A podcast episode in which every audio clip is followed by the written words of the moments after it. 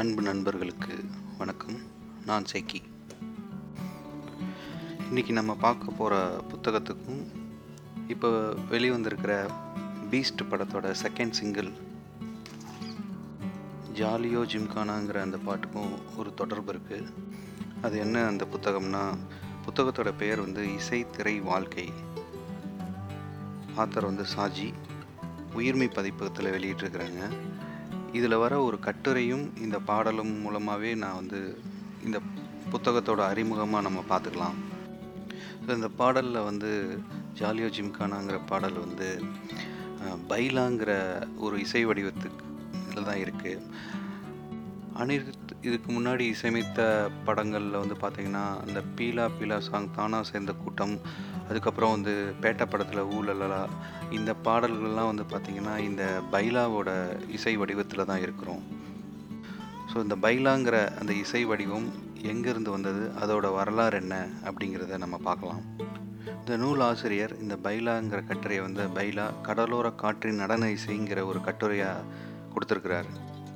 இது வந்து ஒரு அறநூறு வருடங்களுக்கு முன்னாடி போர்த்துகீசியர்கள் வந்து இலங்கையை வந்து பிடிச்சிருக்காங்க. அதுக்கு முன்னாடி ஒரு கால் நூற்றாண்டுக்கு முன்னாடியே கோவாவையும் அவங்க பிடிச்சிட்டாங்க.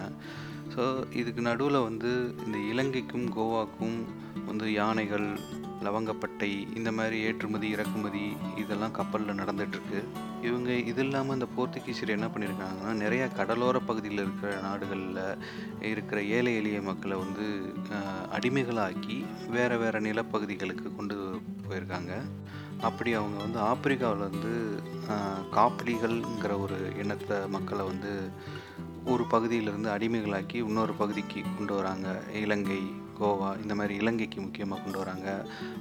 இந்தியாவில் வந்து இலங்கை அதுக்கப்புறம் மலேசியா இந்த ஆசிய கண்ட்ரியில் இந்த பக்கம்லாம் கொண்டு வராங்க. ஸோ இந்த காப்பிலிகள் இனத்து மக்களின் ஒரு அவங்க மண்ணின் இசை தான் இந்த பைலாவோட பேஸு. அவங்களோட அந்த அடிமைகளான பயணத்தில் வந்து அவங்களுக்குள்ளே பாடிக்கிட்ட பாடல்கள் தான். இது ஒரு சோக பாடலாக தான் இருந்திருக்கு.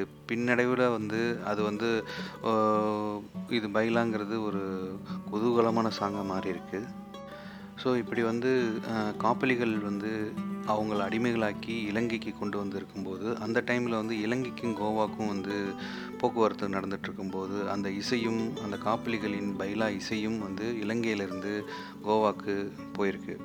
ஸோ அங்கே இலங்கையில் இருக்கிற சிங்கள இனங்கள் ஆப்பிரிக்கா போர்த்துகீசியர் இவங்களோட மூணு பேரோட சங்கமம் தான் இந்த பைலா இசையோட தொடக்கமாக இருந்திருக்கு. ஸோ இந்த ஆர்கெஸ்ட்ரா எப்படி க்ரியேட் ஆகிருக்குன்னா போர்த்துகீசியர்களோட அவங்க தந்த கிட்டார் யுகுலேலே அப்படிங்கிற ஒரு இன்ஸ்ட்ருமெண்ட் மேண்டலின் போன்ற இன்ஸ்ட்ருமெண்ட்ஸு அதுக்கப்புறம் ஆப்பிரிக்காவில் இருக்கிற அவங்க வந்து இசைத்தாள கருவிகள்ங்கிற அவங்களோட ட்ரம்ஸு இதெல்லாம் வந்து அந்த இசைக்கருவிகளும் அது இல்லாமல் இந்த இலங்கை கடலோர இசையும் சேர்ந்து கலந்தது தான் இந்த பைலா. இது ஒரு மீனவர்களின் இசை- இசையாகவும் இருந்திருக்கு. ரொம்ப நாள் வந்து கடலுக்குள் சென்று மீன் பிடிக்க போகும்போது இந்த இசையை அவங்களும் யூஸ் பண்ணியிருக்கிறாங்க.